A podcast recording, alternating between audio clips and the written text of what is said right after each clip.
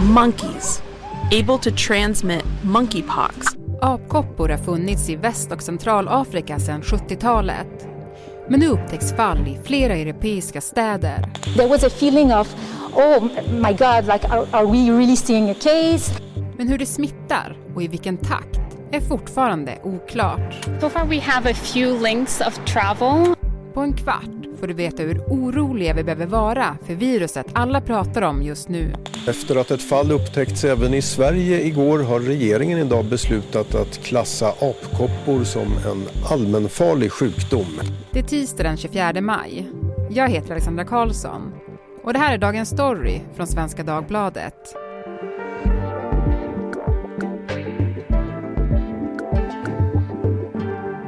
Ingrid Helander, vetenskapsredaktör här på Svenska Dagbladet. Du, eh, apkoppor, det är ett ord jag önskar att jag inte hade behövt lära mig, men plötsligt var det bara överallt. Vad är det som har hänt egentligen? Ja, apkoppor det är ett virus eh, som inte är helt nytt utan har funnits länge eh, i Afrika. Eh, där det har en endemisk spridning, det, att det kan komma lite utbrott nu och då och så. Eh, och ibland så har det liksom spritts med någon resande till något annat land och sådär. Inte särskilt ofta, men nu helt plötsligt så har vi sett mm, fler fall eh, utanför Afrika. This week there have been 17 possible cases in and around Montreal. In the US state of Massachusetts has been identified in Victoria. I Sverige. Och där alla de här fallen har liksom inte en solklar sån här resekoppling. Och då blir man ju lite fundersam vad som Mm. händer. Mm. Ja, hur oroande är det? Egentligen man behöver inte vara så orolig för egen del, men det är ju, det är ju någonting som är nytt. Det här att man ser det så här. Och det är klart att myndigheterna och, och smittskyddsläkare och så där är på tårna för att liksom förstå och liksom ringa in de här smittorna. Mm. Men du Ingrid, vad är apkoppor egentligen? Det är ett apkoppsvirus som en art av ortopoxvirus heter det. Oj. Ja. Och det där upptäcktes då i slutet av 50-talet för första gången i, i apor på ett laboratorium.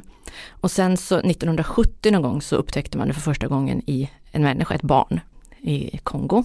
Och eh, ja men det är ett virus som eh, ger feber, eh, svullna lymfkörtlar och framförallt liksom koppor, blåsor liksom, med, med, som kan vara fyllda med saker. Och eh, det är inte den varianten som, det finns två liksom branscher, eller vad man ska säga, två varianter av det här. Och den här eh, som vi ser nu här, som kommer från eh, Västafrika tror jag det är, den är inte fullt så allvarlig, det finns en allvarligare variant. Men den ger liksom, den ger ju besvär eh, och de här utslagen är nog inte så roliga, men den är inte så farlig. Men vet man hur farlig den är? Baserat på det man har sett hittills och den varianten som har kommit hit så verkar dödligheten, eller anges dödligheten till 3,6 procent eh, av WHO. Eh, och det kan ju låta väldigt högt om man jämför med pandemin. Mm. Men då ska man komma ihåg att det är siffror som är baserade på liksom få små utbrott och det är förmodligen de som har då sökt sjukvård och haft liksom tydliga symptom. Så eh, med, medan med pandemin, då hade vi liksom en siffror från hela världen. Vi testade också väldigt mycket, det var väldigt många som var sjuka, eh, men som inte alls var svårt sjuka. Så det går inte liksom att jämföra de procenttalen alls. Mm. Så man, om man hör den siffran och tycker oj, oj, oj, det låter jättehögt, så, så är det ingenting som, som man kan säga att det skulle bli den dödligheten om det blev ett stort utbrott här till exempel. Nej, precis. Men som du var inne på så är det ju ingen ny sjukdom. Men exakt var har den funnits tidigare och hur har det sett ut där? Mm. Alltså den, den, finns ju då i Afrika, i, i västra Afrika och i Demokratiska republiken Kongo. Där har den liksom varit vanligast, men även i länderna runt omkring. Och då, då kan man se att det har varit liksom, det har kommit utbrott någon gång då och då. Och det här är ju en, det här är ett virus, det är en zoonos. Den sprids alltså med, från, kan spridas mellan djur och människor. Och då så tror man då, även om den, liksom, den heter apkoppor, för den upptäcktes i apa för första gången, men så, så tror man att det är liksom gnagare som är reservoaren för de där. Så liksom när djur och människor är nära varandra så kan det här liksom spridas. Och så kan det bli ett litet utbrott, då är det någon människa som blir smittad och så smittas några runt omkring. Men det är ju också en, den sjukdom, det krävs ganska nära kontakt mellan varandra för att man ska smittas och sådär, så att den brukar liksom dö ut av sig själv efter ett utbrott sådär. Mm, och det är det den har gjort hittills kan man säga. Ja, det har den gjort hittills, men också eh, det är så att eh, det finns ett vaccin, tidigare vaccinerade man mot eh, smittkoppor. Och det, det, bedömer man ju som utrotat nu. Men man hade ju liksom intensiva vaccinationskampanjer i de här länderna mot smittkoppor. Och då hade man också en väldigt låg förekomst av apkoppsvirus. För det här vi, vaccinet ger liksom ett korsskydd mot apkoppsvirus.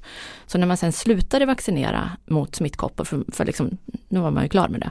Då, efter det, så märkte man att, att fallen av apkoppsvirus ökade. Mm. Eh, men en sak som jag har tänkt på under rapporteringen nu när det gäller just hur apkoppor smittar är ju att det inte verkar som att man vet det i de här fallen som man har sett i Europa. Det man vet är att, att apkoppor smittar via liksom nära kontakt. Det är liksom eh, kroppsvätskor, det är de här blåsorna som liksom man kommer i kontakt med, det, det, de kan ju liksom spricka och sådär. Det kan också vara att man smittar via liksom sängkläder om man haft nära kontakt och sådär och kanske saliv och så då. Och det man har sett hittills är ju, de flesta fallen som man har sett är ju hos män som har sex med män. Men med det sagt, det man tror inte att det liksom är en liksom sexuellt överförbar sjukdom som, som typ HIV, som ju är en blodsmitta. Men det är väl ändå lite oklart fortfarande så att man, liksom, man, man håller på och försöker undersöka det här. Vi har ju också sett nu flera hiv-forskare som har varit ute och, och, i debatten och sagt att det kan bli väldigt stigmatiserande kring hur man pratar om eh, apkoppor och hur det smittar. Vad, vad är de oroliga för? Nej, men det såg man ju i början av hiv-pandemin där, där liksom det blev ett stigmatiserande just mot, mot homosexuella män. Eh, och eh, som ledde till att, att eh, man inte liksom sökte vård, man, man gick inte och testade sig. Och det vill man ju verkligen komma undan för det är ju superviktigt att, att de här fallen, att man känner att man kan våga gå och testa sig och, och att inte bli dömd för det på något vis. Och, så, och sen är det ju verkligen inte så att man, det är inte fastslaget liksom att det är på det viset. Regeringen har ju klassat apkoppor som en allmänfarlig sjukdom. Vi har fått en hemställan från Folkhälsomyndigheten som helt enkelt vill att vi, allmän, att vi klassar det som en allmänfarlig sjukdom. Vad innebär det? Men det innebär bara det att genom att klassa den som det så då kan man liksom testa eh, och följa upp fall eh, liksom lagmässigt. Det finns ju andra sjukdomar som klamydia till exempel, som man måste ju anmäla om man har och så för att man ska kunna smittspåra och så. Eh, så det ger ju liksom fler verktyg helt enkelt. Och man kan ju tänka det liksom, till skillnad från pandemin då som var en samhällsfarlig sjukdom, då såg man ju att det här har en stor påverkan på hela samhället. Det bedömer man inte att det här har. Det här är liksom en annan typ av klassning. Ja, men på tal om just eh, coronaviruset så tror jag att många tänker när man läser eh, om det här viruset att det påminner mycket om när coronaviruset började spridas. Det var lite samma känsla. Eh, vad tänker du om, om den parallellen? Alltså jag kan förstå att, att man tänker så och vi är ju liksom mycket, mycket mer uppmärksamma på nya virus och utbrott och sådär. Men det här är ju en helt annan typ av sjukdom, en helt annan typ av spridning. Det är ett virus som vi känner väl till. Det sprids inte alls på samma sätt, det krävs liksom nära kontakter. Det är inte liksom eh, som, en, som ett influensavirus till exempel. Eh, så jag tycker att det är jätteviktigt att man det är klart att man, ska följa utvecklingen och framförallt handlar det om att forskare och experter följer utvecklingen och också att om man liksom har misstänkta symptom så klart att man ska gå och testa sig. Men det är inte alls på samma nivå. Det är inte, det är inte liksom en, en, ja, en samhällsspridning vi ser framför oss nu. Men man ska väl aldrig säga aldrig om någonting, för det är väl någonting vi har lärt oss med, med pandemin. Men utifrån vad man vet och menar, den här sjukdomen har man ju sett in action så att säga många gånger och sett hur den beter sig. Och sen så en annan viktig sak att vi har, det finns ett vaccin faktiskt som man skulle kunna ta till om man skulle till exempel börja behöva vaccinera sjukvårdspersonal kan man tänka sig till exempel. Eller så. Mm. Och, och hur bra funkar det vaccinet? Jo men det, vad man har sett hittills när man har liksom, eh, tittat så verkar det ge ett 85-procentigt skydd ungefär mot apkoppor. Och det är alltså det här vaccinet som är mot smittkoppor men som också ger liksom den här kors, korsimmuniteten. Mm. Jag läste att Belgien som första land inför obligatorisk karantän på 21 dagar för den som smittats av apkoppor. Varför det? Nej, därför att man, man eh, vill väl då försöka liksom stävja eventuella utbrott så att man, man inte, liksom, är man smittsam under den här tiden som man kanske misstänker att man är smittsam så ska man inte vara ute och träffa andra människor.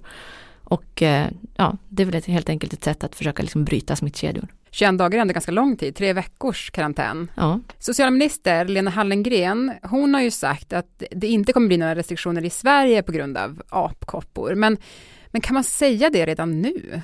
Ja och nej skulle jag säga. Jag, jag, tror att det är liksom den absolut mest sannolika utvecklingen. Liksom, vi har ju inte restriktioner för klamydia till exempel. Mm. Men som sagt, man, man, det vore väl liksom befängt att aldrig säga aldrig. För det har vi lärt oss som sagt, att vi kan ju inte liksom se in i framtiden. Men, men det är nog ingenting som någon ser framför sig nu i alla fall. Men du, då får, måste jag ju ställa den här frågan. Ehm, alltså finns det en risk eh, alltså att man överdriver faran nu. Det är ändå relativt få fall som vi ser i Europa och det är väldigt stor uppståndelse. Finns det någon sån risk? Ja, det tror jag absolut att det gör. Jag tycker att man eh, som sagt, det, det är klart att det är intressant och, och så vidare, men man ska komma ihåg det är liksom ett fall i Sverige hittills. Det är några få fall i några andra länder.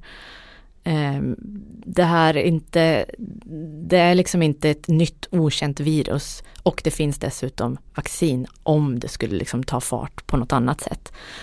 Vilket ju verkar inte kanske jättesannolikt men, men så jag, jag, jag, jag tycker att man ska liksom ha is i magen och gärna ta del av information från WHO, Folkhälsomyndigheten och så vidare. Mm. Men liksom chilla lite grann. Mm. Men, men skulle det kunna bli en ny pandemisituation? Alltså, vad finns det för värsta scenarier? Om vi nu ändå ska gå den linan ut. Ja du, ähm, jag tror inte att det kan bli det. Det är liksom ett annat typ av virus. Det, det skulle ju krävas att man, som vi känner det nu i alla fall, det skulle ju liksom kräva väldigt nä mycket nära kontakt med människor trots att man kanske vet om att man har bär på smittan eller så. Jag, jag har svårt att se att det skulle kunna hända. Mm. Du, en känsla jag har, ehm, det är att vi har sett flera smittsamma virus som rört sig över världen på ett sätt som man inte gjort tidigare. Men ehm, stämmer den känslan? Den är också, den är väldigt intressant och det kan ju vara lite svårt att svara på eftersom vi kanske också är mycket mer uppmärksamma på saker och ting nu. Men, men jag delar den till viss del. Vi har ju till exempel, dels, dels eh, ja det är inte okänt, men dels såg vi RS-viruset som exploderade i, i vintras. Och sen så har vi de här fallen med akut hepatit hos barn som, som ju är, mm, man inte riktigt vet, känner till orsaken till och så. Och sen så har vi nu apkoppsvirus. Så det ligger liksom nära till hands att kanske, kanske kunna tänka det. Och vem vet, det kan ju Hela, hela vårt liv, vi liksom, allting är ju liksom, vi hänger ihop i någon sorts ekosystem och det kan ju hända att det kan ha rubbats på något sätt i och med pandemin. Att vi själva inte har utsatts för många, så många andra virus eller att andra virus kanske har haft möjligheter att liksom frodas på något sätt som vi i, i, normalt sett inte ser.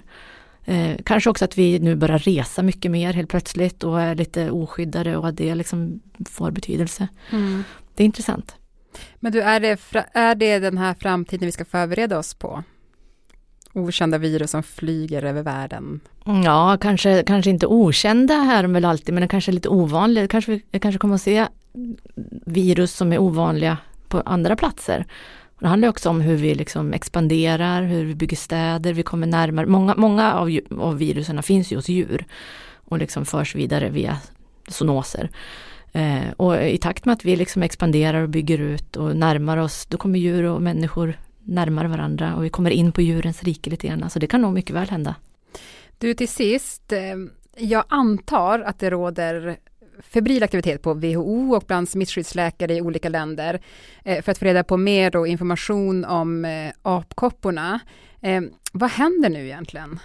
man har ju liksom sekvenserat det här viruset och sett då vilken, vilken, av de här, vilken typ av virus det är.